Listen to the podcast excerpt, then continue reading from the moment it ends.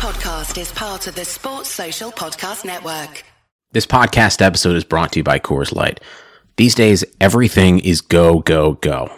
It's nonstop hustle all the time. Work, friends, family expect you to be on 24/7. Well, sometimes you just need to reach for a Coors Light because it's made to chill.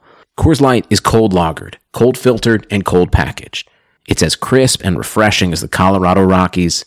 It is literally made to chill. Coors Light is the one I choose when I need to unwind. So when you want to hit reset, reach for the beer that's made to chill. Get Coors Light in the new look delivered straight to your door with Drizly or Instacart. Celebrate responsibly. Coors Brewing Company, Golden, Colorado. This episode is sponsored by Schwans.com. What are you having for dinner tonight? Good question. Schwann's Home Delivery has a solution for you. Stock up your freezer with high-quality frozen foods like premium meats and sides, delicious ready-made meals, ice cream, and more. No subscriptions, no memberships, just a friendly yellow truck that's been delivering food for almost 70 years. Listeners of this show get a special deal. Get 20% off your first order with code YUM20. Check out schwans.com/YUM for details. They could break here, Chelsea. This could be the moment. Frank Lampard for Chelsea. It's Carvalho to his right. Lampard for the title. Lampard! It's 2-0. It's Chelsea's championship. And 50 years of waiting have come to an end. Lampard comes out to Essien. Oh my goodness. Classic counter-attack. It's Didier Drogba. And now get down the middle. Drogba goes. Stretch it, Metro stretch it, Chelsea 2, Arsenal 0, yeah. And Didier Drogba has Drogba in the centre! Mateo just came from the ground and went forward, now going back madness, money up the world, we've got this, mentally to get the better goal, stretch it, Metro the money we've got this, this one must have came from Paris, but the same thing is very romantic, we and me and man I sound like this guy, which guy, I don't even know what I am, let me sip my tea, can't take me for a month, man I done some time, back down that road. Well, as possibly bleak as this. Drogba! Matters. Never ended up in McDonald's, and I haven't had a trophy in a long time. Welcome again to Cheshire Hour. Another week, another batch of things to discuss. Season done, regular season done. All we've got left is the small issue of a cup final, London derby at Wembley. Probably the quietest one to ever happen, but that doesn't make it any less of a big occasion for us. This week, it's myself, Yassine James, with Meads. What's going on, mate? You good? Can't complain, man. Finally, relief. After all. Relief. That is the word. Restful. That is the word. Relief. That's the only thing I could really, to put, my feeling, relief. But yeah, good. I feel like a combination of the amount of games and the tension of every game made me age about 9 years in the last 6 weeks. Ugh, man. It's been stress. Absolute stress. Joe tweets. Sky on unknown tweets. Yeah, good, man. Never worried. The prediction came true. I've been stressed. Won't lie, past couple of weeks, just watching the games in silence, just in my flat, just like I'm not talking to anyone. If I say something, it's going to alter time and something's going to happen. Just watching the game, quiet, silence. Yeah, but I'm happy with how it's finished. Apparently, Jermaine's at the door, so I don't know, Meads, can you let him in? Yeah. Oh, what? He wants to jump? Okay, Jay. What? I'm Jermaine. What? They just jumped on, no problem. What's problem? Yes, Jermaine. Look what? What's happening, man? Look at the relief on his face. Look at this. See what we talked about, the stresses of it. What's going on? And Pels. Listen, Pels, you were getting at me a little bit for the Avi. The only thing I was thinking is, I think you are every bit a tracksuit manager. That's cool. I have never really put you down as a beard man to have that in your locker. Is that just for like, this is obviously like a projection from a 35-year-old Pels, you know what I'm saying? So obviously, I'm not sure what my dad's hairline was like, but I've just resigned to, just cutting all off. Okay. And then obviously, we've got a bit of a chin strap going on currently, so. Okay. So what's the plan there? Is there... How are we going to get to... How are we going to get Remain to be? Some beard oils coming in, so... Hey. But how about you focus on yourself? Because you waited for that. I like it, though. I rate it. Do you know, I was thinking, should I ask? Yeah, I had to get it off. It's okay. So, nine. All right, as you might be able to see behind me, anyone locked into YouTube, we were at the very glitzy Cheshire Hour Alternative End of Season Awards. All the lads have been voting. We put some stuff out there. I'm not going to lie to anyone listening and to all the boys in the room. I am sick to death of, well, I think Mount was Player of the Year. No, I think Kovacic was Player of the Year. Or maybe Pulisic was Player of the Year. It's actually doing my head in. It's the driest discussion I've ever heard. So I'm hoping we can review our season in our own little way. I've made some questions that were purposely a little bit open, whether you pick a player, whether you pick a team, anything like that. And so it's some good stuff in there. I'm looking forward to it. The best thing about putting these questions out, Pels, I know you wanted a bit more regimented instruction, but the best thing about putting these questions out is I got people's personality in the answers, boys. And I'm going to tell you how, okay? Dan gave the most cynical answer for one to watch I've ever heard in my life. We'll get to that. Mm-hmm. Not a happy boy. Joe sent me about 9 paragraphs because he's thorough. Everyone's laughing. Meads is the man who likes the finer things. And is the only one who made biggest flex about him being right about something. That's confirmed. And Pels, because he just bloody loves academy football, couldn't bring himself to answer the academy question because they're all his children. Top of the line. That's what we do. That's it. And obviously, I think age-wise, like, don't want to bump into anyone out in central. There's a few circles, I'm just. I hear that. So can't knock it, can you? So we'll get to that one. Listen, that's what we're going to do. Alternative End Season Awards. Let's get straight into it. We explain the rules of how this is going to work. Everybody has had a vote. That vote has become a nomination. If those nominations have meant a majority, that is the winner. We will discuss that winner. If in the event of a draw, a tie, an equal number of nominations, there might have to be a bit of a democracy, but I have the deciding vote. And I can be swayed either way, but we'll see how that goes of who comes away with the Chelsea Award. Number 1, award for the biggest flex of the season. And the nominees are being banned, but still somehow signing Christian Pulisic and Mateo Kovacic on a perm. Good flex. I'm always a bit, when people mention, banned last summer. Nomination number 2, for a transfer ban to end up the best thing that's happened to Chelsea Football Club in about 10 years. Nomination number 3, Reece James going up for a header against Burns and dislocating his shoulder. Flex is an interesting one. That's more of a salt, but not what I had in mind. Meads being right about Kepa all along is another nomination. Absolutely. And Frank doing the double against Jose is another nomination. Now, the words were slapping Jose's head twice, by the way. Right. Now, Joe, I'm going to let you kick this one off in terms of the transfer ban being the best thing to happen to us in very recent time. Yeah, so for me, the flex was, first of all, losing the best player we've had like over the past 10 years, maybe.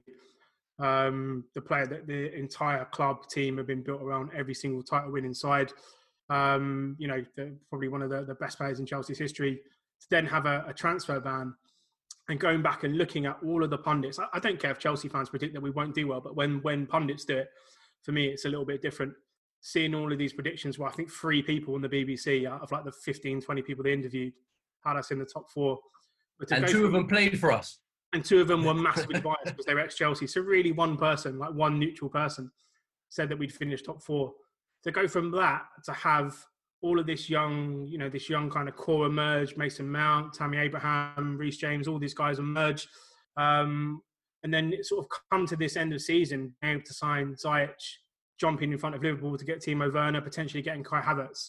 You know, the flex for me is we're probably the only club that could have turned that situation into maybe the strongest hand we've had on the table for 5, 6, 7 years. And that for me, that's the biggest flex coming out of this on top. Big flex. Jermaine, do you want to explain what a wronging you are for that Reece James vote, or like, what is that? Listen, I just remember seeing it happen and thinking, bruv, this guy's a U, and my man's fucking dislocating big guy's shoulders at him. Like, I just thought to myself, if there was ever a flex, my man Reece James dislocating man's shoulder in a 50-50 is something else, cuz.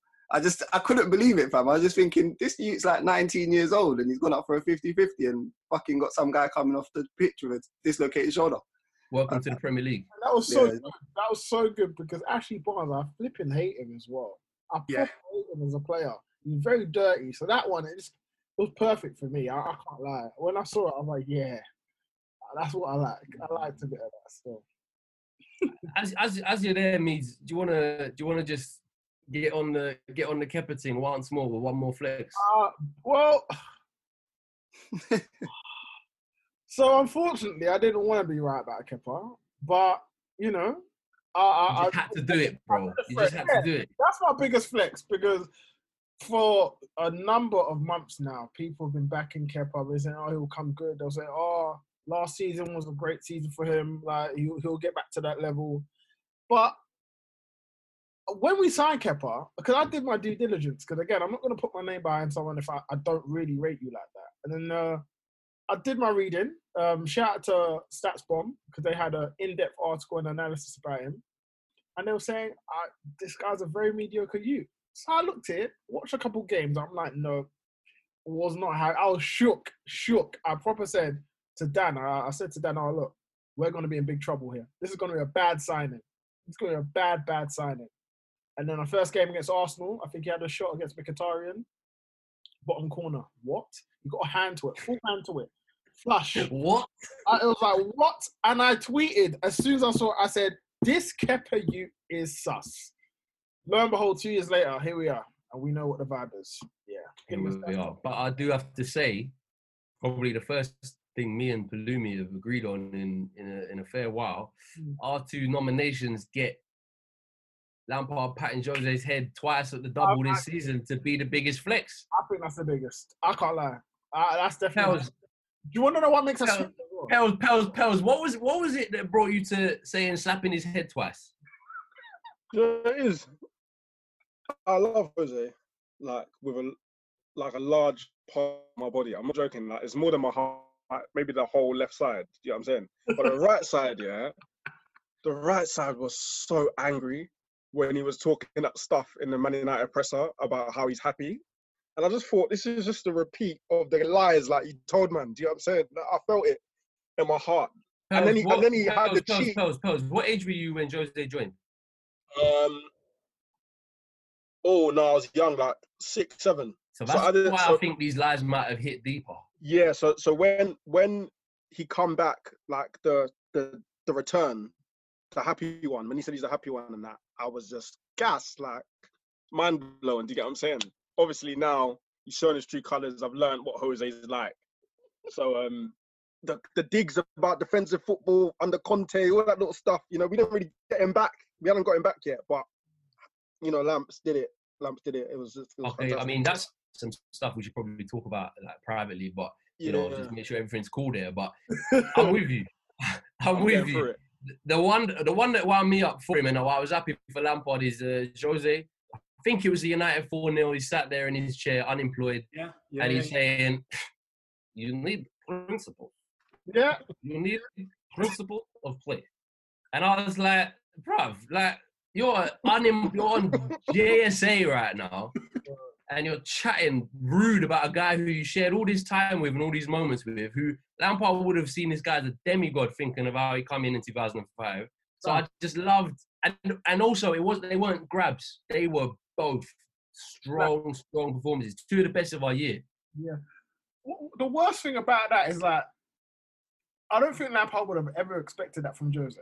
Like, especially considering that he didn't have a job. It's not like he's a competitor at this moment in time. He should be, like, putting an arm around him after that performance, because it wasn't a bad performance against United. We made critical errors, but, yeah. The other thing is, I remember when Jose was here, he made a point about he'll be a Chelsea pundit because Liverpool and United have all the pundits.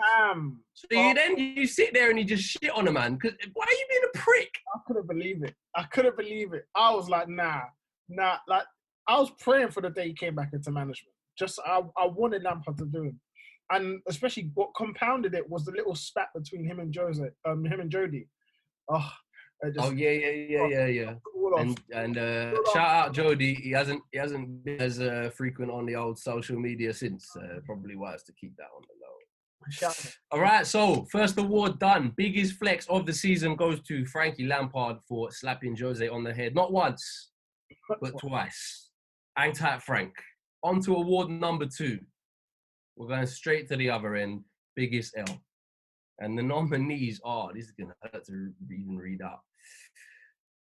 Getting slapped up by Manchester United 3 times. Not twice, but 3 times. Having a transfer ban reversed. Getting excited for January. Okay. And then not strengthening. Getting the double done over us by West Ham United, who I believe have averaged about a point a game under David Moyes, as they did under Pellegrini. Another nominee is 12 losses this season, which is more than Spurs, Arsenal, United, and Wolves. Stinks. I completely didn't get the context of this whole questionnaire, by the way. Yeah, I mean, Meade's vote was thought Christensen was good. He isn't, basically. It's the Kepa thing in reverse, but hang tight to admit him. I don't know how to answer this, but yeah. And the last nominee, which I'm leaning to, if I'm honest, is...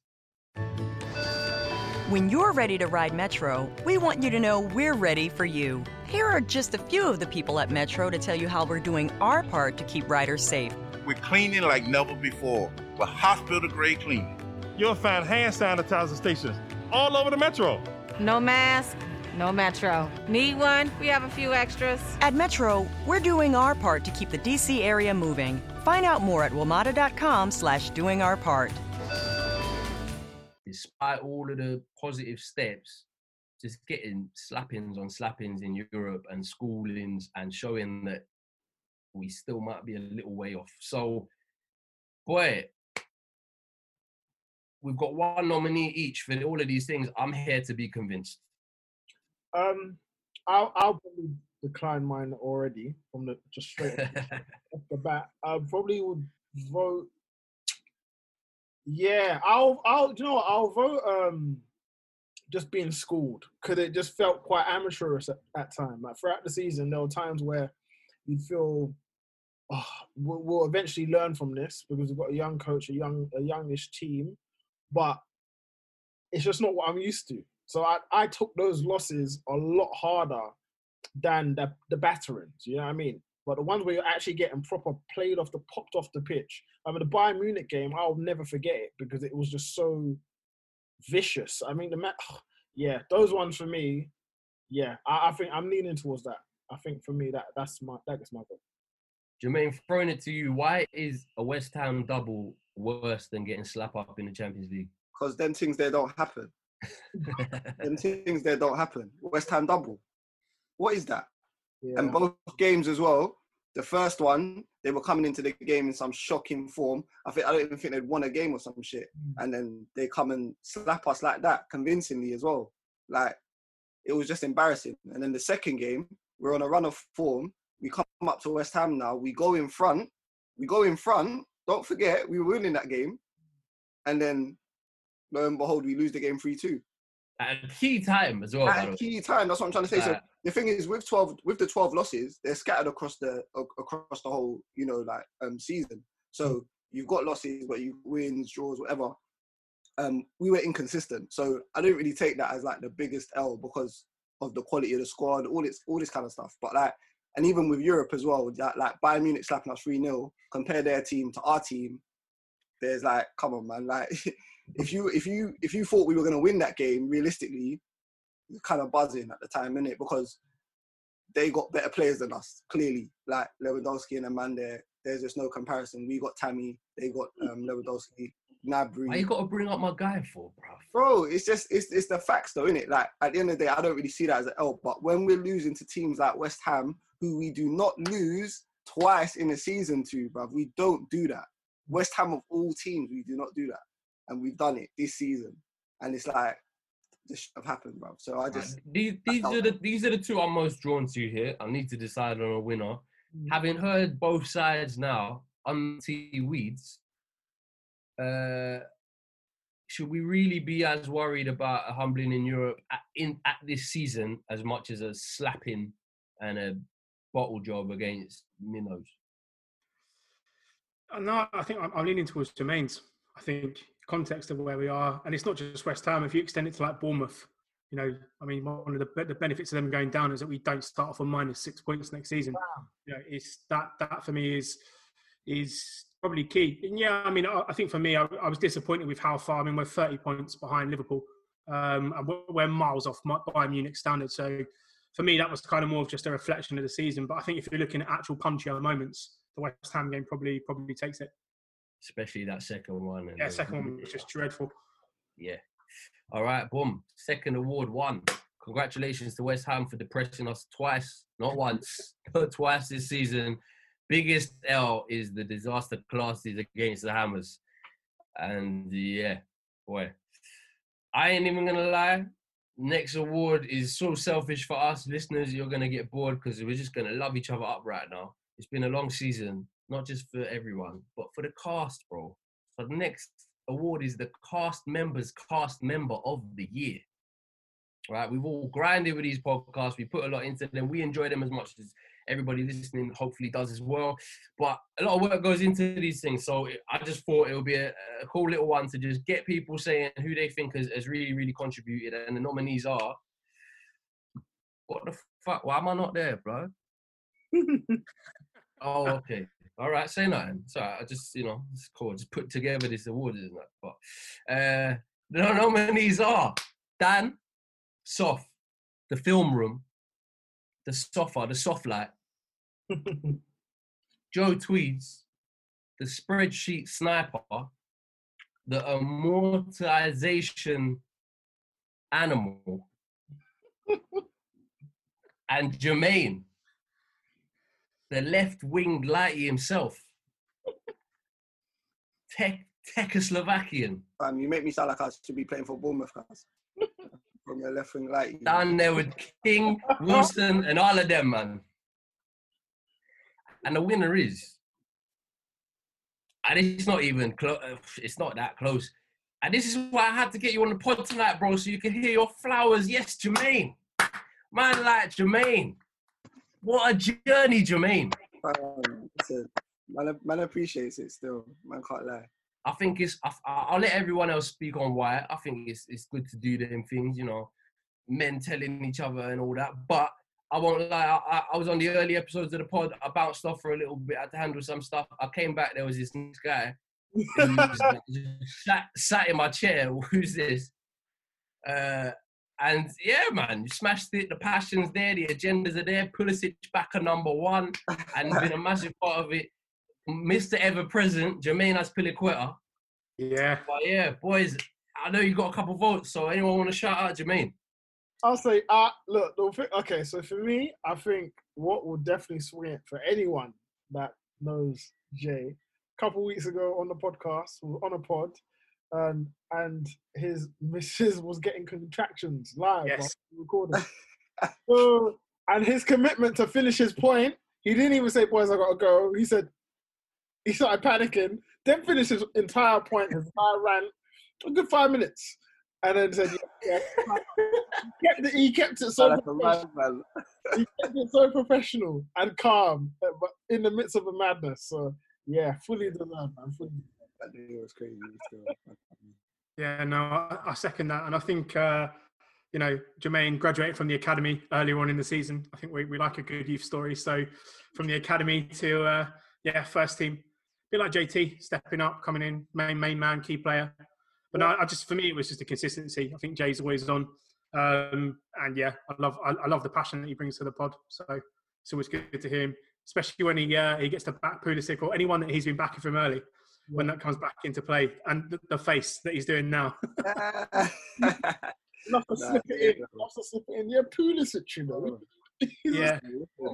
I just enjoy, bro. I can't lie. I just enjoy being on the pod, innit? Like, it's the first time I've been ever done a podcast or whatever. So, to be a part of the podcast and all that is sick. And I think obviously for the future and that as well, I feel like the future of the pod, just touchline in general. I think there's way more to come in it in terms of what we're gonna do in the future and that. So yeah, man, it's been sick, bro. It's not even a problem to be on this podcast.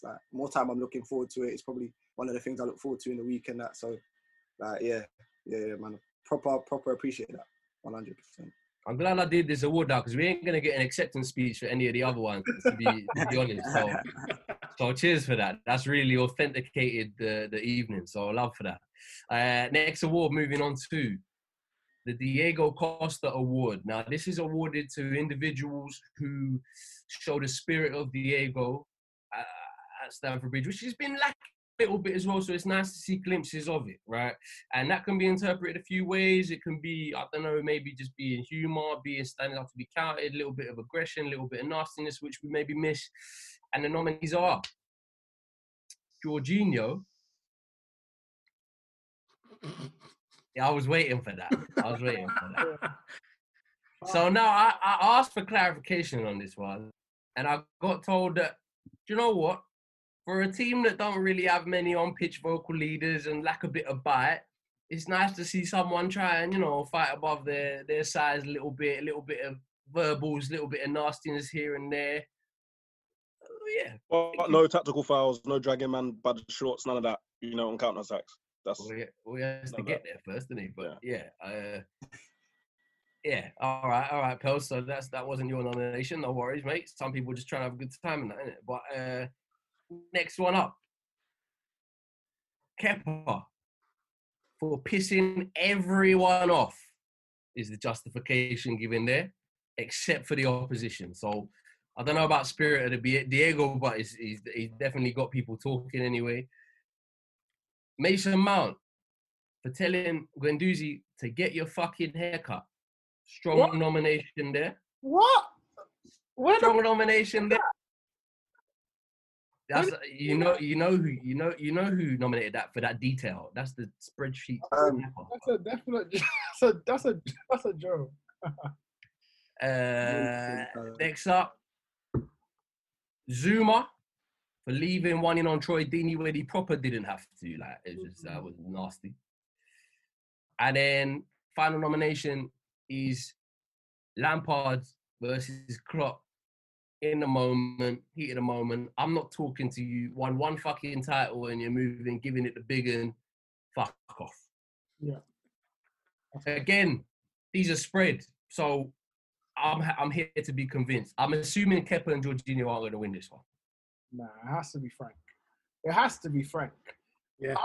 But the what makes it even sweeter, yeah, is because I think even before the game started again, we were like, because we knew what it was like in Germany. So you can hear everything. You can hear all the players and that, but we don't really speak German, so we don't really understand their swearing. So I'm like, okay, this is gonna be great. If we're gonna have no fans, imagine the swear words, imagine the swearing, imagine the anger. Yeah, so I was expecting from the players, but to hear from Frank, delicious. Absolutely delicious as well. And he's so right. Because the Liverpool lot were getting too big for their boots. So, yeah, that's big shithousery. I like that. Away from it is an L. We lost. We got slapped. That's it. Mees is like a 9-year-old. They're excited to hear, some X-rated, 18, 16 content. Yeah. Man's gassed over swear words, Of course. Oh, absolutely. Because you know what it is? This whole idea, this whole notion that footballers are role models and that, it's bollocks. It's not true. They're human beings like everyone else. So you get to see a little bit of realism and recognising that these people are actually humans too. And that's what Frank Lampard did after the press conference the day after. He's like, well, yeah, I got a bit passionate. He didn't really apologise. He's like, sorry, but not that sorry. That was the thing I loved about it, man. Yeah. Like, you don't have to apologise. Yeah. Obviously, he had to do the obligatory, could have used better language, I got daughters, yeah, cool. But I'm not sorry. I showed passion. What? It's basically what he said. He said, sorry, but not sorry. I don't care. So, I like that. You get an element of realness, which I appreciate still. I appreciate that a lot. Yeah, no, I'll go with that as well still. I think you have to remind them, man, they're still. Because Lampard, yeah, he's not no little boy as well, you know, blood. Like, Lampard's a big boy in this thing, you know. So, you have to mind how you chat to Lamps, bro. Even though you won the league, you have to relax over there. You understand? We're coming soon. Just relax. Try and win it again, back to back, and then you can start talking a lot about. I'll go with the Lamps thing as well still. Another winner. Frank Lampard wins the Diego Costa Award. Big win, big W. Dub. Yeah. Next award, the Rob Green Award for the best Cheshire Hour cameo of the season. So again, another one off the pitch. Nominations are Marvin, Babs, and Pablo Blackwood. And the winner is... The winner is, I think, Joe, did you just make a noise because you realised you should have nominated someone else? Yeah. As did I. So switch my vote to the last name and then recalculate. Yeah, this is a moonlight. Envelope gone wrong. Everything. It wasn't quite hot enough. It was the cold ball that I meant you to pick up. You needed more clarity on that one, bro. You can't just... you lot, okay, I need two votes if people didn't know the question. You lot made your choices. Babs was hard on the pod, but you lot prefer some banter about the realness. I forgot about Pablo still. All right, I think. Okay, Moonlight, La La Land. We'll swap the envelope. Hang tight, Pabs. Pabs, I know, started listening to the pod since that and everything. So those who aren't aware of that, Babs, by the way, very close second. Mad nominations in there. Well done, Babs. Hang tight, Pablo. Pabs came on the pod few weeks ago, on the day of, actually, like, all of this news breaking about sort of historic youth teams suffering and players suffering from racism. Chelsea in the late 80s, early 90s under Gwyn Williams and other coaches. And yeah, Pabs came on, was really, really open, really, really candid with his experiences, gave us some real food for thought. And it was... When you're ready to ride Metro, we want you to know we're ready for you. Here are just a few of the people at Metro to tell you how we're doing our part to keep riders safe. We're cleaning like never before. We're hospital-grade cleaning. You'll find hand sanitizer stations all over the Metro. No mask, no Metro. Need one? We have a few extras. At Metro, we're doing our part to keep the D.C. area moving. Find out more at WMATA.com/doingourpart. It was love for him to open up to me like that as well and let me in and have a chat with him. He's a guy I've known for a long time and respect very much. So what we'll probably do is, for anyone who's later on listening and they're sort of a new listener, we'll put a little link to that interview below this in the pod, because I think it was a really poignant one and probably one of the best people we've had on the pod. So hang tight, Pabs. Pabs loves awards. Pablo loves awards, so he'll be gassed about that, even if there's no medal or trophy or nothing. But yeah, hang tight, Babs, though. Discord legend, right? He was good. He was really good when he was on, yeah. Discord legend, strong on the pod. He just, yeah. It was just a close run thing. Blame Joe for changing his vote. Anyway, top up, best opposition faced this season. So this was open to team or player, but everyone's gone team. So the nominations are Manchester United. Like, I know, yeah, okay, it was 3 defeats and that, but they were cack in the majority of the time. But okay, Manchester United, their nomination is democracy out here. Tottenham. Pels, do you wanna have a word? Like, what are you on there? Yeah, no, it's just fun to beat them twice. That was it. All right. Okay. You know, like when you love seeing someone, so you can take their money. I hear you, but that's a, okay, different bully, angle. Like a bullying kind of vibe. You know what I mean? I hear that. I endorse bullying. Oh, it's completely my favourite guy. Then one. Okay, yeah, cool. Yeah. Now I see why you don't put your face on the pod with comments like that, fam. You'll obviously be cancelled in all day. Bayern Munich, Ajax, and West Ham. And the winner is with a majority here is I think it goes without saying it's Bayern who probably the one team who absolutely battered us off the park this year. Going back to an earlier award, they kind of did show where the level is and yeah, it weren't nice. Obviously, we've got the second leg coming up. Open question to the group really is: do we get anything out of that second leg considering we finished more recently or a bit sharper? And also, how much of that gap do we have to bridge before we might have to face them again next year? I feel like that game, yeah. Because I remember watching it back, and yeah, in the first half we had a bit of our moments, but I feel like if we were a little bit more clinical, we would have had a bit of a game of it in comparison to what happened. I think Tammy started. Oh, did Tammy start that game? No, Tammy came on second half. Giroud, he wasn't really sharp at that point in time. I don't think he was really sharp, but he played a couple games on the bounce, and obviously that was his first couple of games after being left in the cold. Obviously, he scored against Tottenham, scored against Liverpool, but actually he played well against Liverpool. So yeah, I think it was one of them ones where it was an accumulation of games that probably came a bit too soon for him. But now, I don't know. I feel like they've not played for a month. It's possible we could probably win the game, but are we going to go through? Probably not. I think we probably left things a little bit too late with that third goal.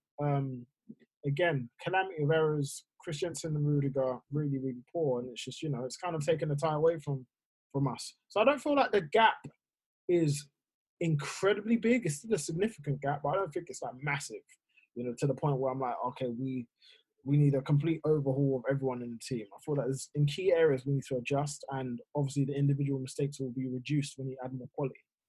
So yeah, that's it for me.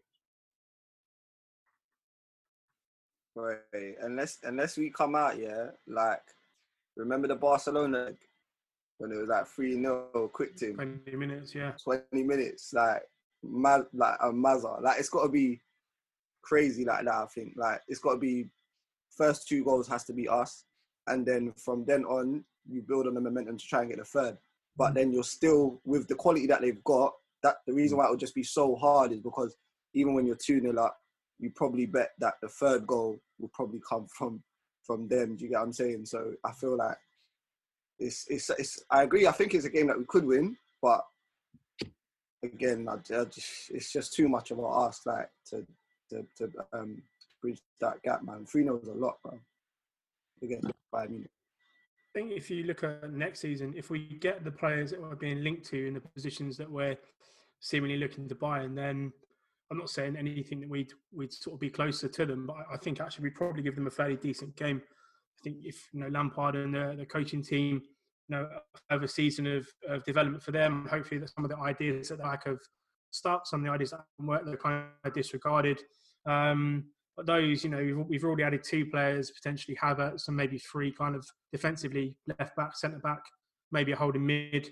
Then I think we're going to Champions League next season with a pretty decent starting 11. I think we're still a little way off in terms of the quality of the squad. I think that's mostly because we've got a lot of young players. But I think in next season will be that the young players that played this season will be better. I think we'll be closer. I think at the moment we're still a little bit off of the top teams. And I think probably I look more to the fact that we're 30 points off Liverpool in the league than Bayern. So close that gap to Liverpool, and I think the gap in Europe closes naturally. Fair play. So yeah, I mean, next week we'll talk on that fixture a lot more and our place in Europe a lot more with that coming up. Next award is the one that Pelumi just said, no, I'm not in because, Academy till he dies and that. It's the Josh McEachran Award, which is awarded to, a bit controversially, the talented academy player who is least likely to make a career at Chelsea. And I know we're big fans of a lot of the players nominated here, so it's not even a cussing thing, but it's just, I thought it would be an interesting one to discuss about where the roadblocks are, because with these signings coming in, Havertz, Werner, potentially a Rice, potentially a left-back, hopefully that isn't. Yeah, you're looking at these sort of signings and you wonder how now, past transfer ban, which of these young players are starting to maybe hit a wall and maybe have to go elsewhere. Nominees are Armando Broja, Fikayo Tomori, and Tammy Abraham. Ooh.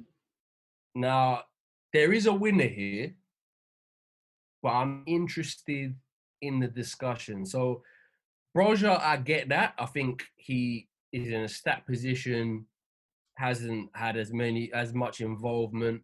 I think that is probably percentage-wise, probably most likely, but the Tammy inclusion is interesting to me. Anyone want to speak on why that might be him taking this award home? I'll go because Mead's trying to get in his bag in the top right. I definitely had him down, and the reason why I'd have that down is because you look at the signing obviously that we've got this year. We've got Werner coming in. He's not old. Do you know what I mean? He's 24, so that already is worrying signs for Tammy, straight off the bat. Then you've got the fact that the last three seasons, Tammy's been a starter. He hasn't been a bench boy, he's been a starter. Yeah? So, I don't know how happy he's going to be being a bench boy. And then the third thing is this season, you've got a very, you've got old guard in terms of Giroud outperforming you. Now, I know Tammy can get better, but is he going to get better at Chelsea? You see what I'm saying? Mm. So, eventually, he's going to have to make the decision whether it's... If he wants it... we've all been ranting and raving about how Chony might need to go out on loan. Well, not all. So, Dan obviously made the he obviously said, Cho would get regular minutes going out on loan and that would help his development. Why is that not the same for Tammy Abraham? You know what I'm saying? Because he needs regular minutes as well. He's not going to get regular minutes next season. Well, you know I guess it's what you define as regular, right? Yeah, but for a striker, you need to be starting. Everybody was saying, Bats needs to start. It's going to be the same for Tammy Abraham. Not everybody, Jimmy. But for him to get form, people would say he needs to start. I hear that. I think strikers may be one exactly. Most important for momentum. Exactly. I hear that. So with Tammy, I just feel at his age now, he can't risk being a bench boy, especially coming off the back of his last three seasons. He can't risk being a bench boy due to the fact that we've got someone like Werner in front of him. And then on top of that, he's just got so much to add to his game. When you look at someone like Giroud, who plays for us now, and you look at the stark difference in when Giroud plays. Well, I don't want to get this into a whole Tammy debate. Nah, there is a difference. You know I'm a Giroud fanboy. Yeah. But there's also a 12-year gap. And Giroud really grew into that role, even over his Arsenal time, grew into that role where everything stuck, everything was on, everything was set perfect. I think is something I discussed a little bit on, I think with you lot, don't know if I've said it on a pod previously, but just when you look at Tammy's sort of track and development, even in the academy, go watch his goals. He's maturated to grass. He's bigger than everyone. So is he getting his learning about really using his body and setting and play? All of his goals are just running in behind and slotting it, really. And then you get to men's football, and even at Bristol and Villa, he wasn't as involved in build-up play from what I saw. Obviously, watched a lot less of him there, just the games that were televised. And now I think he's being asked to do a job which he will, facts, be better at 26 and 22. We've all gone through those ages and got stronger as the years have gone on, right? But I think it's an interesting point is that you've made there is it's an interesting time. There's the contracting a little bit limbo. He's just come off a 15 non-penalty goal season. Only person to do that in the last 9 years is Costa. So exactly. Whichever way you look at it, he's been inconsistent second half 100%, but whichever way you look at it, it's a good return for a 22-year-old player. 100%. And it's if you're him now and you're looking at your trajectory, it's an interesting one. It's an interesting one, and maybe need to step down to flourish. Just moving on from Tammy quick, to just get the discussion in. The other one that's worth a discussion is is Fikayo Tomori. And I can reveal that Fikayo Tomori has won this award with a majority. What? I'm sad. I'm upset. With a majority. The Josh McEachran Award goes to Fikayo Tomori. That's very surprising. I do not think people are voting this on quality. No. Now, Pels, as the Academy aficionado, you were Switzerland on this. You didn't want to say no names. Thanks, Joe. Didn't want to say no names. Can you see why that might be the most likely in terms of probability? Yeah, I can.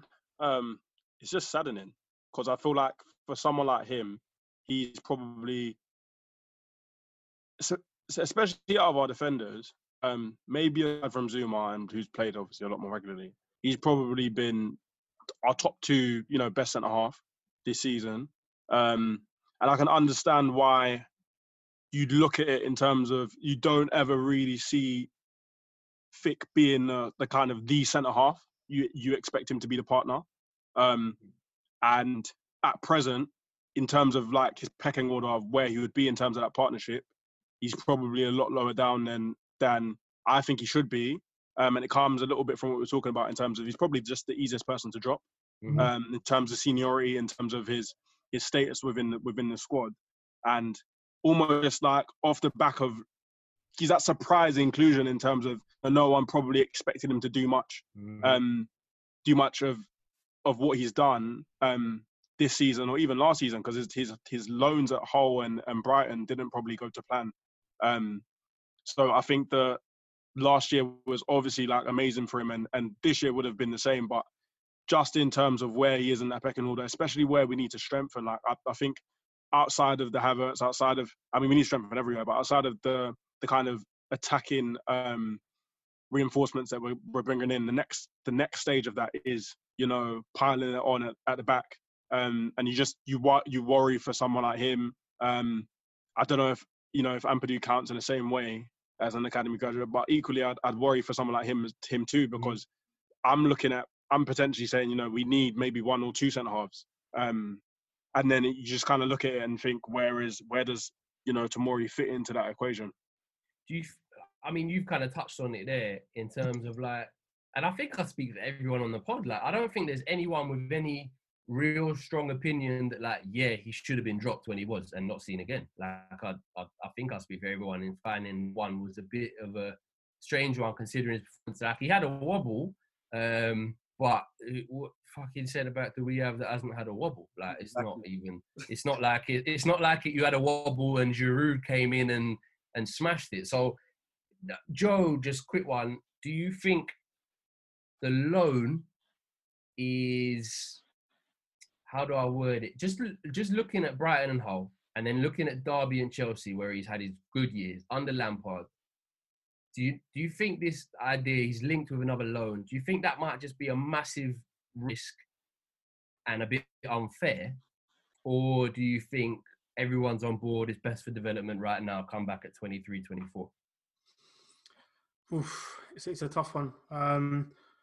I can see the arguments for the loan, but it all depends on how much it all depends on how much he's going to play, and also the kind of team he's going to go to. Because I think again with him, it's being quality when your team is in, dominating the ball, when you're in possession. I think sometimes you can send him into sort of a, like a Bournemouth-style team, and all he's doing all season is defending in his penalty box. It's not really the same kind of stuff that he'd be doing at Chelsea. So I think the loan would be beneficial. I think that the second thing, when I did vote for Tomori as well, and it's a little bit, I think, what Pels was saying, it's more of a projection of where he is at the moment in the pecking order from Lampard's perspective, rather than a reflection of his ability. But also, you've got Mark Gurhey at Swansea, who I think personally, if there was going to be a centre-back from the Chelsea Academy that came in and actually could become one of those two that you look at, I think he's got a little bit more in his locker just from a pure technical defensive standpoint.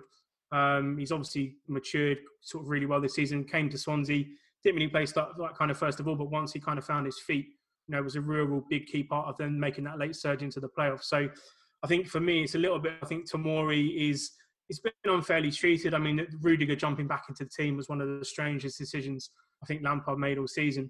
and then continually being picked, even though he has some really, really low moments. You know, and then obviously the injuries as well haven't really come at the right time for him.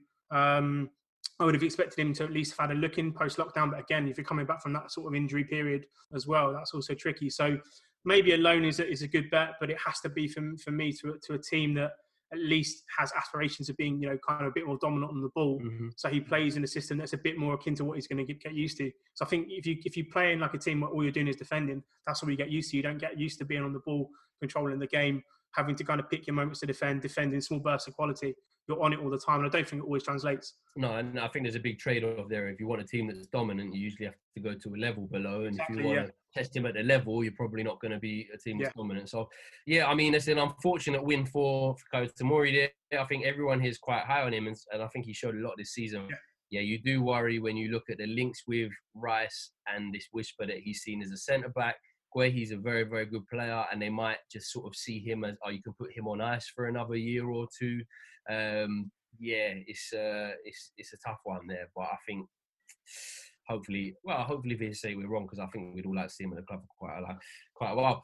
Next award, biggest robbery, and this is the award given to our performance, which was CAC, in a game where we somehow managed to get something out of it. And the nominees are, this is a pretty landslide win, I can't even lie, but the nominees are Valencia away in the Champions League, Bournemouth away, Arsenal away, not great away, and Ajax 4-4 at home, where we needed a ref to get down to 9 for us to look like doing anything. And unsurprisingly, as fun as the game was, before they went down to 9, we got popped like a balloon. And that win goes to Ajax. But well done us getting the 4-4, got us out of the group. Happy days, biggest robbery of the year.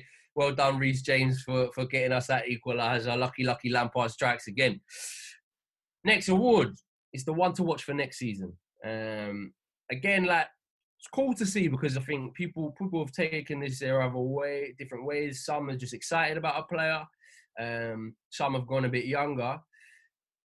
I'm going to disqualify Dan's vote, because in typical Dan fashion, his one to watch next season award was Mason Mount, because he's going to play anyway, so we'll be forced to watch him. Such a Dan shout. Yeah, not quite what I was going for, Dan. I wanted to get a bit happy after the Josh McEachran award, but that's all right. Nominees are Hakim Ziyech, Reece James, and Joe Tweeds gave me 3 because he writes a lot, so I'm going to go with his first one, Conor Gallagher. Winner, with 3 votes out of 6, Hakim Ziyech. So we haven't gone young with that. Jermaine, I know you sort of did the deep dive with me on Ziyech. How excited are you for him? What role do you think he can play? Proper, man. I think in terms of obviously creativity, he is going to add that. I think there's a lot of talk around Havertz coming in, and obviously he's going to add a lot of creativity as well. But we've looked a lot at like his ability to score goals more so with Havertz, and I think with Ziyech, I don't know what it is as well with Ziyech, but you just feel like he's just going to add sauce to the team, innit? Like when he comes, that's every time I watch like clips of him and that, I just feel like we're finally going to be a threat again on that right hand side, because I've been watching Willian for way too long, getting the ball, stopping, shimmying, doing nothing. Like it's just long, innit? So I feel like with Ziyech, he comes in. I'm looking forward to see that trademark cross that he does, back post, and hopefully Cho, yeah, can be playing left wing, getting a few goals next season. But Pulisic as well, all them guys, I think they're going to love playing with him. But I think, Ziyech's he's just a crazy player. I think people are like getting excited about Havertz and Werner and that, because they're also the big money signings as well, innit? Ziyech was a little bit cheaper, but I think Ziyech I don't even think it's going to be close. I think he's going to be like our most skillful player, like when he comes. I think the Havertz one obviously is not confirmed, whatever. I've always said that was like the biggest signing since Havertz in terms of since Hazard in terms of targeting like a premier player. But I think Ziyech's just going to be the most exciting player since Hazard. I don't really think that's. I think he's a joke. Like, he's so fun to watch. Meads, I got one just because I know you went again and just done a little bit of a deep dive there in terms of him coming from the Dutch league. Obviously, that's a weak competition. Everything, every division is not. Or doesn't always translate, but the revered nature he is held in by Ajax as a club, as a fan base, player of the year 3 times in a row.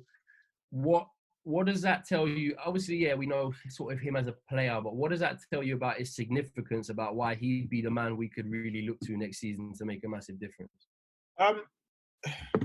Well, I feel like the rationale that because he plays in the Eredivisie, he can't be a quality player or a top player. But ultimately, you test his capabilities and what he does against probably the better teams. So against Real Madrid's, against the Juventus's, against the Chelsea's, etc. And Ziyech, more often than not, has performed in all of those games, even against Tottenham as well. He's performed. So the quality, for me, I'm not necessarily worried about the quality because I've seen him in high-level games and I've seen how he performs in high-level games. And that's what makes me feel like, again, we're getting Ziyech, obviously we've got Werner now. The links are with Havertz. So I've always been a big fan of having a spread of quality because you're not going to overload someone, especially a new signing. There's a lot of pressure on you. To produce. So when you're sharing the load, generally, I think you tend to be a little bit more free. But I also feel like the nature of Ziyech is to take responsibility. You know what I mean? So I think there's I don't want to say a creative leader, but when it comes to creating chances and taking responsibility and taking, being the risky player, because he takes risks. That's a big part of the way he plays. He takes risks. And he always tries to inject a bit of quality into a game.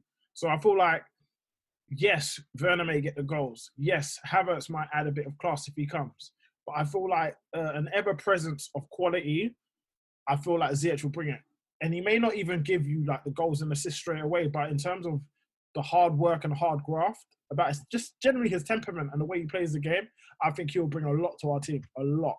And I really am hoping that I don't want to say I'm hoping William. I hope William goes, but I feel like it'll be a completely breath of fresh air because we haven't had that level of. Or Hazard, of course, but in terms of creativity, but I get what you mean. It's different. I mean? It's different type of maverick. I think Hazard was very carefree in the way he approached the game. He was again top quality, world class. But I think Ziyech, in terms of creativity, will add something completely new, and that's the thing I'm really looking forward to more than anything, to be honest. Cool. So yeah, big winner there, one to watch. Gallagher, just a quick one because it was a bit more of a rogue shout. Reece James, you just hope he kicks on with what he does based off of this year. But Joe, just having looked at Gallagher, a little quick word on where you think he could be next year. Maybe a stretch to be involved with us, or do you think there's a role? I think it's going to be interesting. I'd like to see him involved in pre-season with the first team, just sort of make a decision from there. I think he's hinted potentially Swansea again for him is another move. I know certainly for a few channels that are quite a few Premier League teams are looking at him as a loan player for next season. But I'm just thinking this whole like modern midfield trend of guys with engines who have got technique. He puts a foot in, he gets up and down, he scores goals, he grabs assists. A lot of people doubted Mason Mount before the season on a very, very similar thing. I think personally, watching both of them, I think Gallagher probably is a little bit more impressive in the Championship. I think in terms of what he's done, his overall body of work, particularly at Charlton when they really needed him and they weren't a particularly good team. So I look at that and I look at what Mount's done. I've always been a pretty big fan of Gallagher. So looking at that, if you've got Mount who could do a similar thing, Gallagher certainly can play in those midfield areas, can play as a 10, can play wide, can play as a 6. I've even seen him play. So be interesting. I'd like to see him get a look in pre-season, but probably for me, Premier League loan would be a good move for him next year. I mean, there's the Gilmore injury. Jorginho, we'll see what happens there. Yeah. Kante not looking like he's going to last the whole season. So, I mean, it would be an interesting one for sure, but there might be more of a little slot in the deep midfield role that he filled at Charlton as opposed to Swansea as the 10. So it's an interesting one, and he's looked really, really good this year, so it's a fair play. A guy to two clubs as well in the same season is tough. It's really tough to keep the level of performance high at both, so shout out him. Coming to the end now, the Antonio Rüdiger Award. No, it's not for fucking about with it in the box. It's the Consistent Hustle Award. The Antonio Rüdiger Consistent Hustle Award, given to basically the player that grafts.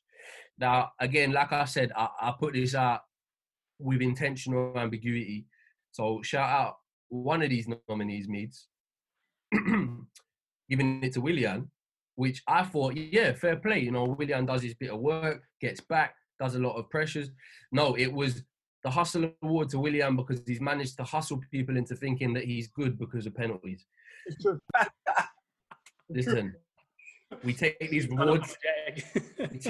awards, and we make what we want of them. In terms of the true Antonio Rüdiger tradition, nominees are César Azpilicueta, Mateo Kovacic, and Kurt Happy Zouma. And I can reveal that. And Mason Mount.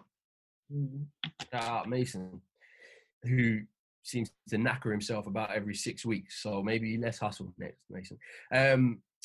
Winner is Captain Consistent, César Azpilicueta. Yeah.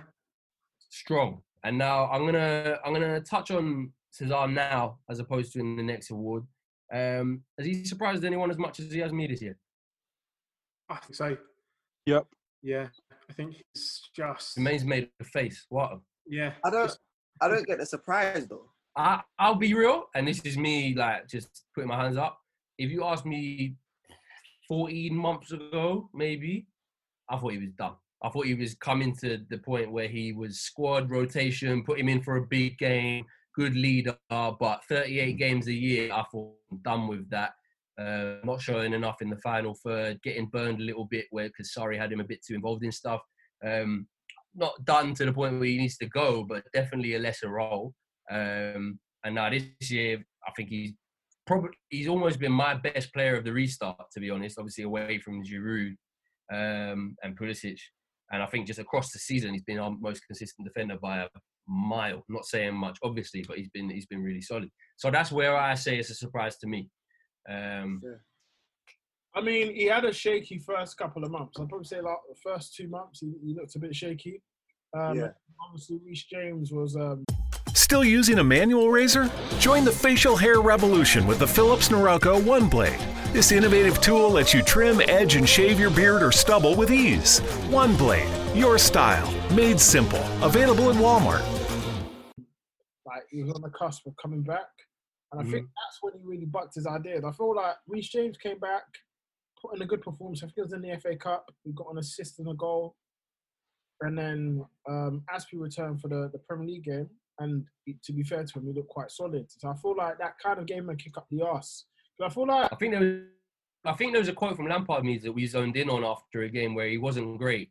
And Lampard made a big point to say Reece James is going to be a massive player. And it was a bit like, okay, all right. Yeah. Well, basically, yeah, I remember that actually. Aspie had a real stinker. And Lamps was like, yeah, okay. Yeah, we've got James coming back. And every one of us thought, okay, you know what? This is it. Aspie's done. Because, yeah, Azpie for those 2 months was terrible. But, yeah, since then, to be honest, he's looked relatively solid. Whether it's left back, right centre-back, he's looked pretty solid. So, I wouldn't say it's a surprise, though.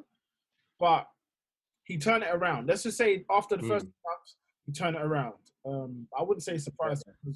That's where I stand with it as well in terms of the surprise thing, because with Aspie, if you've watched him, which we all have for the last few years, like ever since even like Mourinho put him left back, he's just been Mr. Versatile. He's been Mr. Reliable in terms of minutes and games played. And when it comes to defending, he's been classed. You know what I mean? So in terms of watching him defend and how well he's defended, like, that's where I stand in terms of like it's not a surprise. What I will say though is that losing the yard of pace, because I think he has lost a yard of pace. He wasn't crazy quick to begin with. I think I said on a pod once that he was 29 going on 35 at one point. Like, he was looking... Yeah, I think that's like me said, the first couple months, it looked like he was just going to get ripped by any player with a little bit of pace. And he managed to turn that around, so fair play to him. But again, I expect that from my fucking captain. Otherwise, you better dash that band away, bruv. Like, what are you doing? You know what I'm saying? So he's a captain for a reason, man. Like, I hear that. I'm gonna just final word on Azpilicueta. Pels, as someone who I get the feeling hates any footballer that isn't aesthetically picture perfect with their tech. Shout out Richarlison. Yeah, that's a bad take. But don't shout him out on here, man. Listen, not everything has to look like FIFA, but all right. Where do you stand on Azpi? Because he does struggle in the final third with being very expansive, and he's had to work on that, and I think he has improved. But where do you stand on him just in terms of how you see players? I think he's dependable. And I even go back and just think about the signing, £7 million. Look at his shirt number. No one expected him to even be anything relevant or anyone. He's got the shirt number that when they play in the FA Cup, the reporters go, "Oh, the squad adds up to 162." Yeah. And with that, I just think no one. I didn't know who he was when he came. He just kind of seemed like a normal Chelsea signing. We need to fill the squad. We're just gonna buy someone from here. I thought it was weird that he was Spanish, young, and playing in Marseille. Yeah, bizarre. It's just there's so much weird stuff. It was weird. And to be quite honest with you, I've never ever had a problem with him, in because he's always been so reliable. And I think the moment that I did start to have a few reservations was when it, like you said, it did kind of start to look as though maybe he wasn't going to be as good at the things that he made his name for. And because he doesn't give you, the expansive modern day wing back play, it was kind of we need to get rid, because obviously, you're not crossing well, but you're also not defending well. It's a little bit worrying. And yeah, even Sheffield United game is the game that I kind of remember where I think the two goals came down from that side. The late cross came from his side.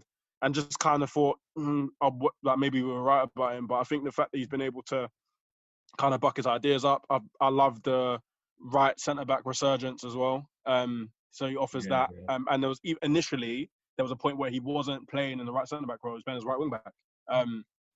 And just generally speaking, I think across the season, he's probably been our most consistent player in a fairly, inconsistent side, outside of maybe someone like Kovacic. I'm happy with him. I'm happy that he's here. I think even the kind of model pro thing is a big plus for me. Huge, yeah. And I think that a lot of the kind of players, even though he's not a massive name, will definitely look up to him and respect him as a good captain. So I'm happy that I'm proper happy with his contribution over the course of the season. Even if there are a few kind of moments where I'm get Azpi off the pitch because he can't cross. Or pass sometimes, but yeah. Last award of the night. I'm gonna have to say goodbye to my beautiful evening behind me, my little Avi there. Renaissance Man of the Year. So this is given to the player who has had the biggest rebirth, if we're going by the direct translation, or the biggest change of opinion.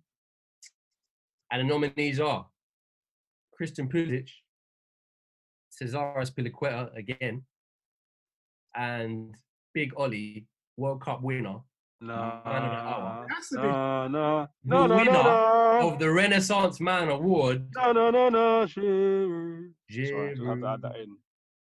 Thank you, Arsenal, Giroud. Olivia, Thank you, Arsenal, Giroud. I think that speaks for itself in terms of frozen out August to December. He was going to go in January, almost dead cert, didn't get a replacement, so he was told he had to stay. And then it's just been a complete turnaround, complete 180. I think even in the January pods, we were kind of here saying he's been a really good servant. He hasn't had any minutes. Fair play to him. He wants to play. He's a good player. Off he goes. And then fast forward July, and he's like, the person I'm looking to for this FA Cup final is the person who's potentially going to win it for us. So just a word on the Giroud turnaround. You know what's funny, yes? Like, during pre-season, I think Giroud barely played. I think he didn't play at all, actually. He had about 30 minutes, because I remember being fuming because when Palumi laughed at me, which I haven't forgotten, but when I thought he's best striker hands down, and I didn't understand why he didn't play. Yeah, so he barely played pre-season. So we all have casting a vote saying, no, probably be Tammy, probably Mitchie, probably Tammy, probably Mitchie. And I think I'm going to give you your flowers here. You said quite candidly, look, if that happens, by the end of the season, Giroud will be our main striker. You said it verbatim. By the end of the season... I don't remember. I'm taking it straight up. Said, I'm taking it. You literally said, by the end of the season, Giroud will be our main striker. And that's because you thought it was the best. Ultimately, the other guys, you think they would flatter to deceive, and they'll run their course. But I remember you said, quite frankly, by the end of the season, Giroud will be our main striker. That probably should have been my biggest flex award in hindsight, really. Like my nomination. Yeah. I didn't think that was going to happen at all. I thought, okay, he's already set out his stall. I thought Lampard's already set out his stall. This was going to happen. Well, I mean, he did, to be fair. It seemed like Pedro liked a few games, but was out quite quick. Luis, Giroud, good friends as well. The senior player looked like it was just like, bounce, I'm going to do the young team. Yeah, so it kind of... The preseason pretty much played out exactly how kind of assumed it will be. So Tammy will get the nod. Mitchie will probably get an odd chance here and there to make an impression. Giroud cast off. It's crazy. So, yeah, it's a big testament to how he's turned things around, because even during the moments where it looked like he was going to leave, he barely complained. I don't remember him even talking to the press about leaving. He barely mentioned anything. And when he did speak about the press, he said it's the manager's decision. I'm just going to have to respect it. I won't complain. I'll just knuckle down and train. Model professional. We talk about the lack of leaders at our club. And I think over the last 12 months, it's pretty clear and evident that he is definitely one of the leaders. 100%, yeah. One of the people that the young players look up to, not because of what he's won, but just more about the way he carries himself and the way he carries himself as a professional. And especially given that period, I think everyone at the club knew that he wanted to leave and play. Frank even admits it, of course. So young players could look at that, even like the Callums, the Tammys, will look at that situation and think, okay, you know what? Right, that's the way to do it. That's the way to move. That's how I do it. You know what I mean? So it's a big influence. He speaks about trying to influence the younger players and, you know, being a role model for them. So I feel like he's taken on that responsibility very, very well. Considering he came from Arsenal, who are a bag of ponies that don't really take responsibility for anything. It's not really a leadership academy over there in North London now. It's impressed me that he's elevated himself to this kind of status as well. And I think it comes with the territory of playing for Chelsea. I think he recognised that, you know what, this is Chelsea. It's another level, really. And he's taken himself to that point as well. So I have to give him his dues. 100%. It's a funny one as well. He's really joined that. You do feel like he's joined the Ashley Cole club, and even Cesc in a way of just loving it here and loving what the club is about and loving being part of it. Straight away as well. I think what makes it more sick with Giroud though is as well that he went through something similar last season as well, where Higuain and all of them guys came in and everybody thought they were going to be the guy. While meanwhile, my man was finishing top scorer in the Europa. Banging a goal in the final. So he's not just been our important, like, he's not just been probably our best striker this season. He's been our best striker from last season. But again, like, I hadn't even considered the professionalism of that as well. Yeah, like, the guy was playing... He's taken, like, the attitude even from like, last season. Come on now, this season, carried on working. Like me said, he's like, January's come. He's thinking about leaving. But then to go one step further, has he even had a goal-scoring record like this, like in terms of games and goals and that? No, never.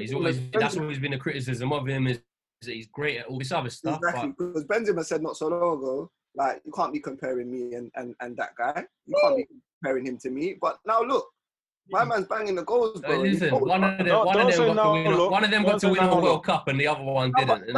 if a man chats shit about you and you come out and you, and this is what you do in football, a man chats shit about you, you come out and you do the talking on the pitch, bro, and he's doing it. You know what I'm saying? That's just facts. Like, I'm not saying he's better than Benzema. No, but 100%. Yeah, I'm just saying, if a man talks shit about you, the way to dash it back in a man's face is not to go back on the camera and talk shit. It's to just go and do your thing. Be the main guy for us. Get us into the top four. Go one step further. Win the FA Cup for us, and then bounce home, innit? Do your thing. I'm sure Benzema's quaking. I feel like with Giroud, like, he's someone for me that I've certainly underappreciated. Not like particularly rated for like large portions of his career, partly because of like my disdain and like dislike for Arsenal, and just like his time there. I just don't think it was like covered in much glory, and I guess like with him coming, I was never really that like excited or like I know people get excited about like taking players off Arsenal looks smaller than us, but I was just never really like excited for it. I didn't see then how like he could be our guy, and like how wrong I was, because I feel like we look a completely like just a much worse team without him. Do you know what I mean? And I think that's credit to him and credit to like the skills that he brings. But like Jermaine says, like the goals he scored, especially of late, like the Wolves one. I don't think people recognise how mad that... That was a crazy goal. Tough goal. That is like a top, like, striker goal. And obviously not the quickest. He's got all of that, these things that you wish he didn't have. And the guy is proving everybody wrong. And he's like, bruv, I'm so thankful to him, fam. I could like if I. I'm aware the words I'm using now, and I don't want them to be misconstrued. I'm not comparing him as a player to this person, and I'm not pretending his ability is above the station of what I rate it at all. But I think he's become a talisman in the way Hazard was. Therewith, in that when games are tough, if you just get the ball in his general direction, you can take a breather and you can be rest assured that is a player who's going to look after the ball, probably make something happen, even if it's just a set or a flick or something. But it's just when you have a player like that on whatever area of the pitch, in this case, up top, far away from your own goal, just whereas Hazard's case down the wing to get on a 1v1, I can't express how reassuring that must be to just be like, you know what, I'm in trouble here. We've got Ollie there who's going to win 68, 70% of duels against any. Like Maguire, I think Maguire's a clown on the floor, but he's amazing in the air. And Giroud make him look like a boy in the FA Cup semi-final. Like it wasn't even close. And I think, especially for a team as young as ours, as new as ours, with a manager who probably hasn't quite worked out all the mechanics of how he wants to get out of spaces, to have a guy there who will just be like, yeah, I'll take it, don't watch that, is huge.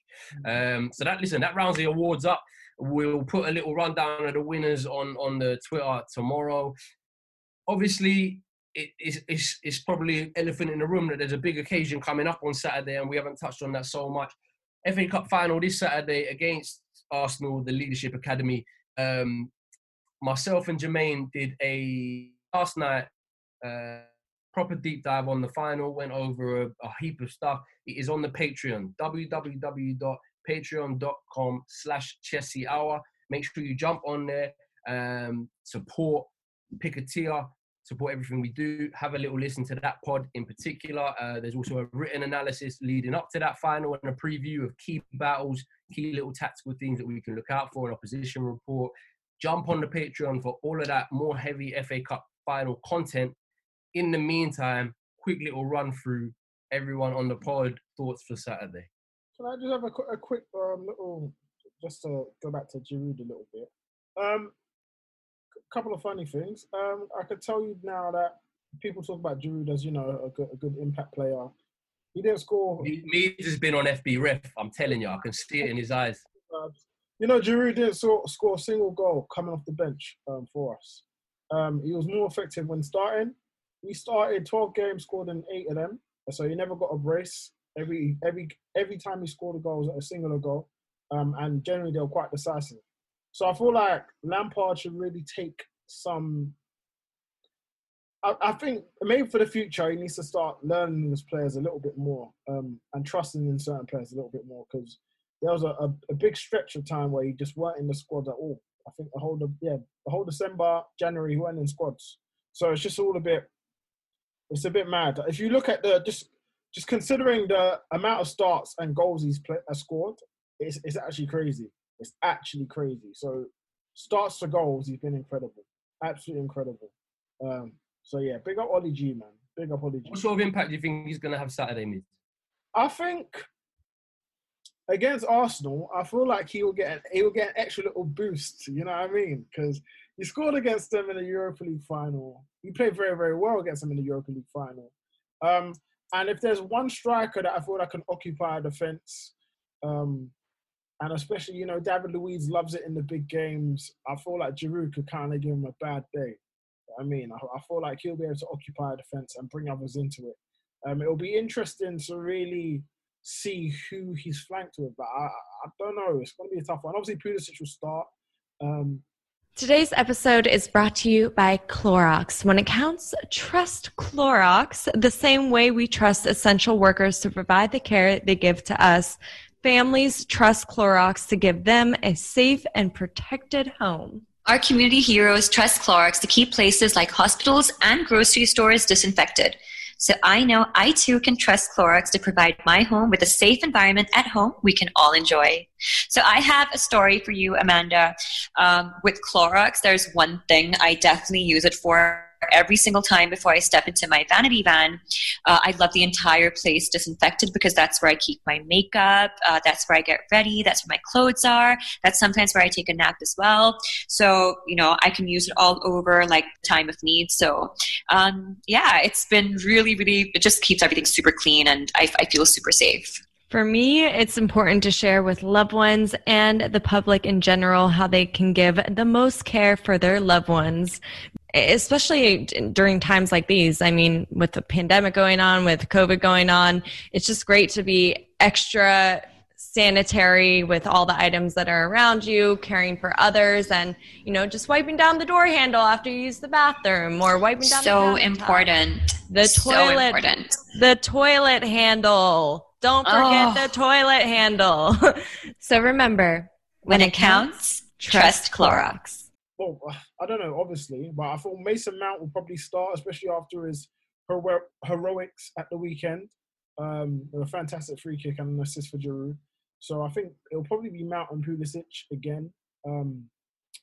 But yeah, I thought Giroud, I'll be shocked if he doesn't get a goal, because he does love it in a cup finals as well, or at Wembley. He likes it at Wembley. So his record in the FA Cup final is strong. Yeah. This will be his. I think last year with us was his fourth FA Cup, no? Yeah. So he loves the competition. He loves it. So we'll see, man. I'll be very surprised if he doesn't perform well, considering the run he's been on.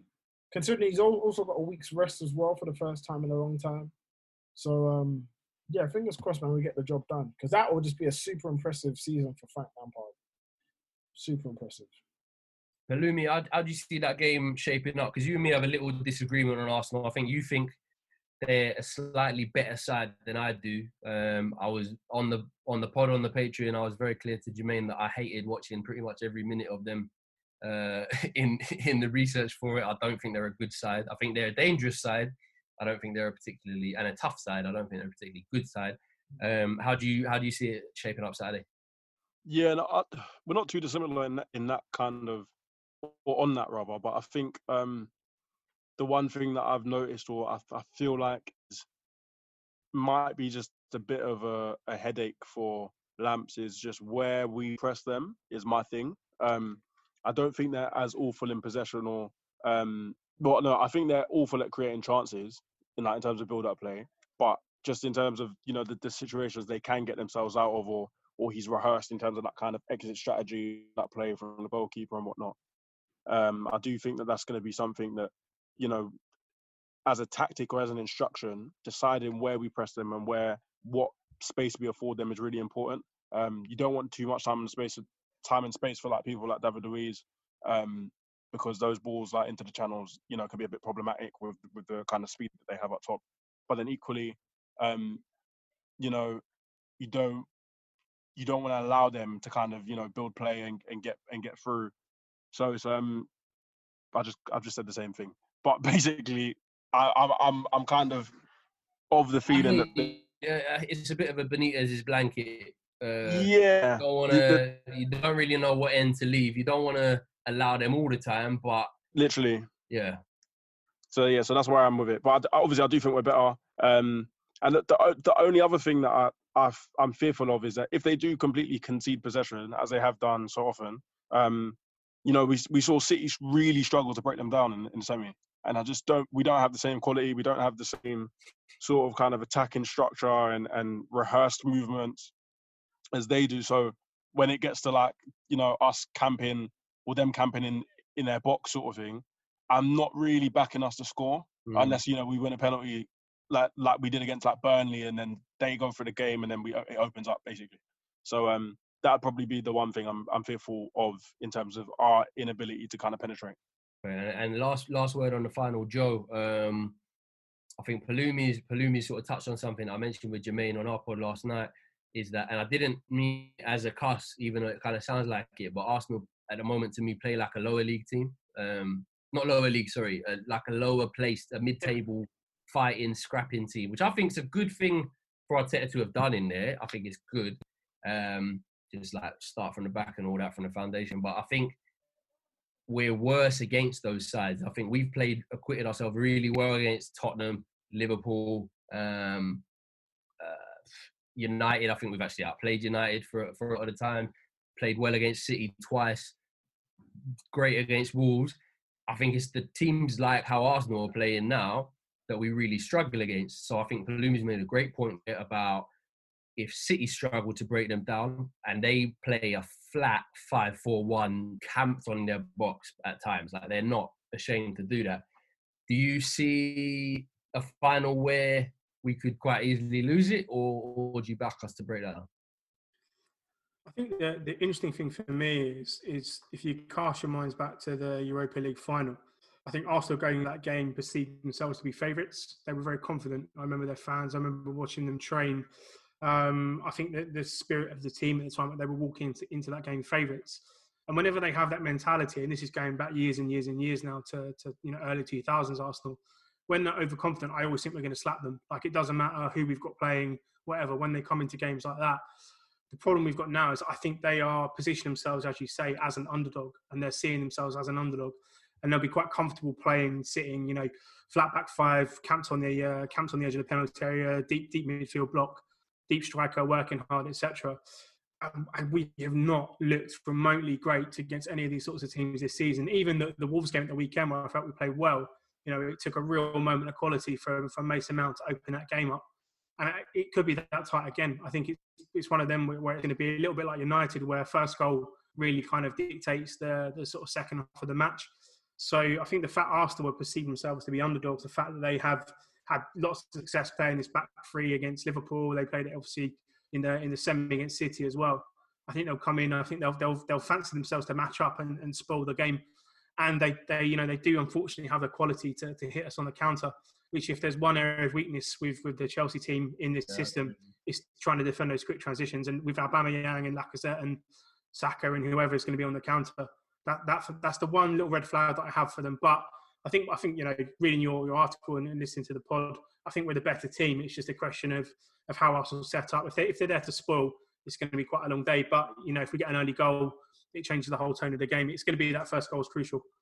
Yeah, I think a really interesting game. Big game for both the managers, their first real final, top level to win a cup. So I think it'll be really interesting. I think a lot will depend on how they decide to go for it and who's braver, really. Listen, that's what we've got time for this week. Obviously, those listening, FA Cup final is this Saturday, Chelsea versus Arsenal at Wembley. We will, as we have been consistently since the restart, be there with you guys on Discord. Keep your eye on the Cheshire Hour Twitter for how exactly that's going to look, for any announcements about how we're going to be covering the Discord live on the game. If you are not part of our Discord community yet, Make sure you jump onto that. There is plenty of opportunity to do so on the account. Keep an eye out for Cheshire Hour on Discord. Also, last little call, if you do want to deep dive into article and podcast specifically for this FA Cup final, jump on the Patreon. That's patreon.com/Cheshire Hour. Boys, it's been a pleasure as always. Jermaine, well done, mate. Thanks for the big acceptance speech. Well deserved. And I'll see you hopefully next week with an FA Cup to talk about. Cool. Right, cheers, guys. Support for this episode has been provided by Ratio Keto-Friendly Dairy Snacks. If counting macros makes your head spin, count instead on a snack by Ratio. They've done the math for you, so you can spend less time studying the label and more time enjoying your day. Creamy and delicious, try strawberry and vanilla for 2 grams of carbs and a unique combination of sugar and protein. Interested? Ratio Keto-Friendly Dairy Snacks are now available in the yogurt aisle at Walmart. Always consult your physician before starting an eating plan that involves regular consumption of high-fat foods. Sports Social Podcast Network.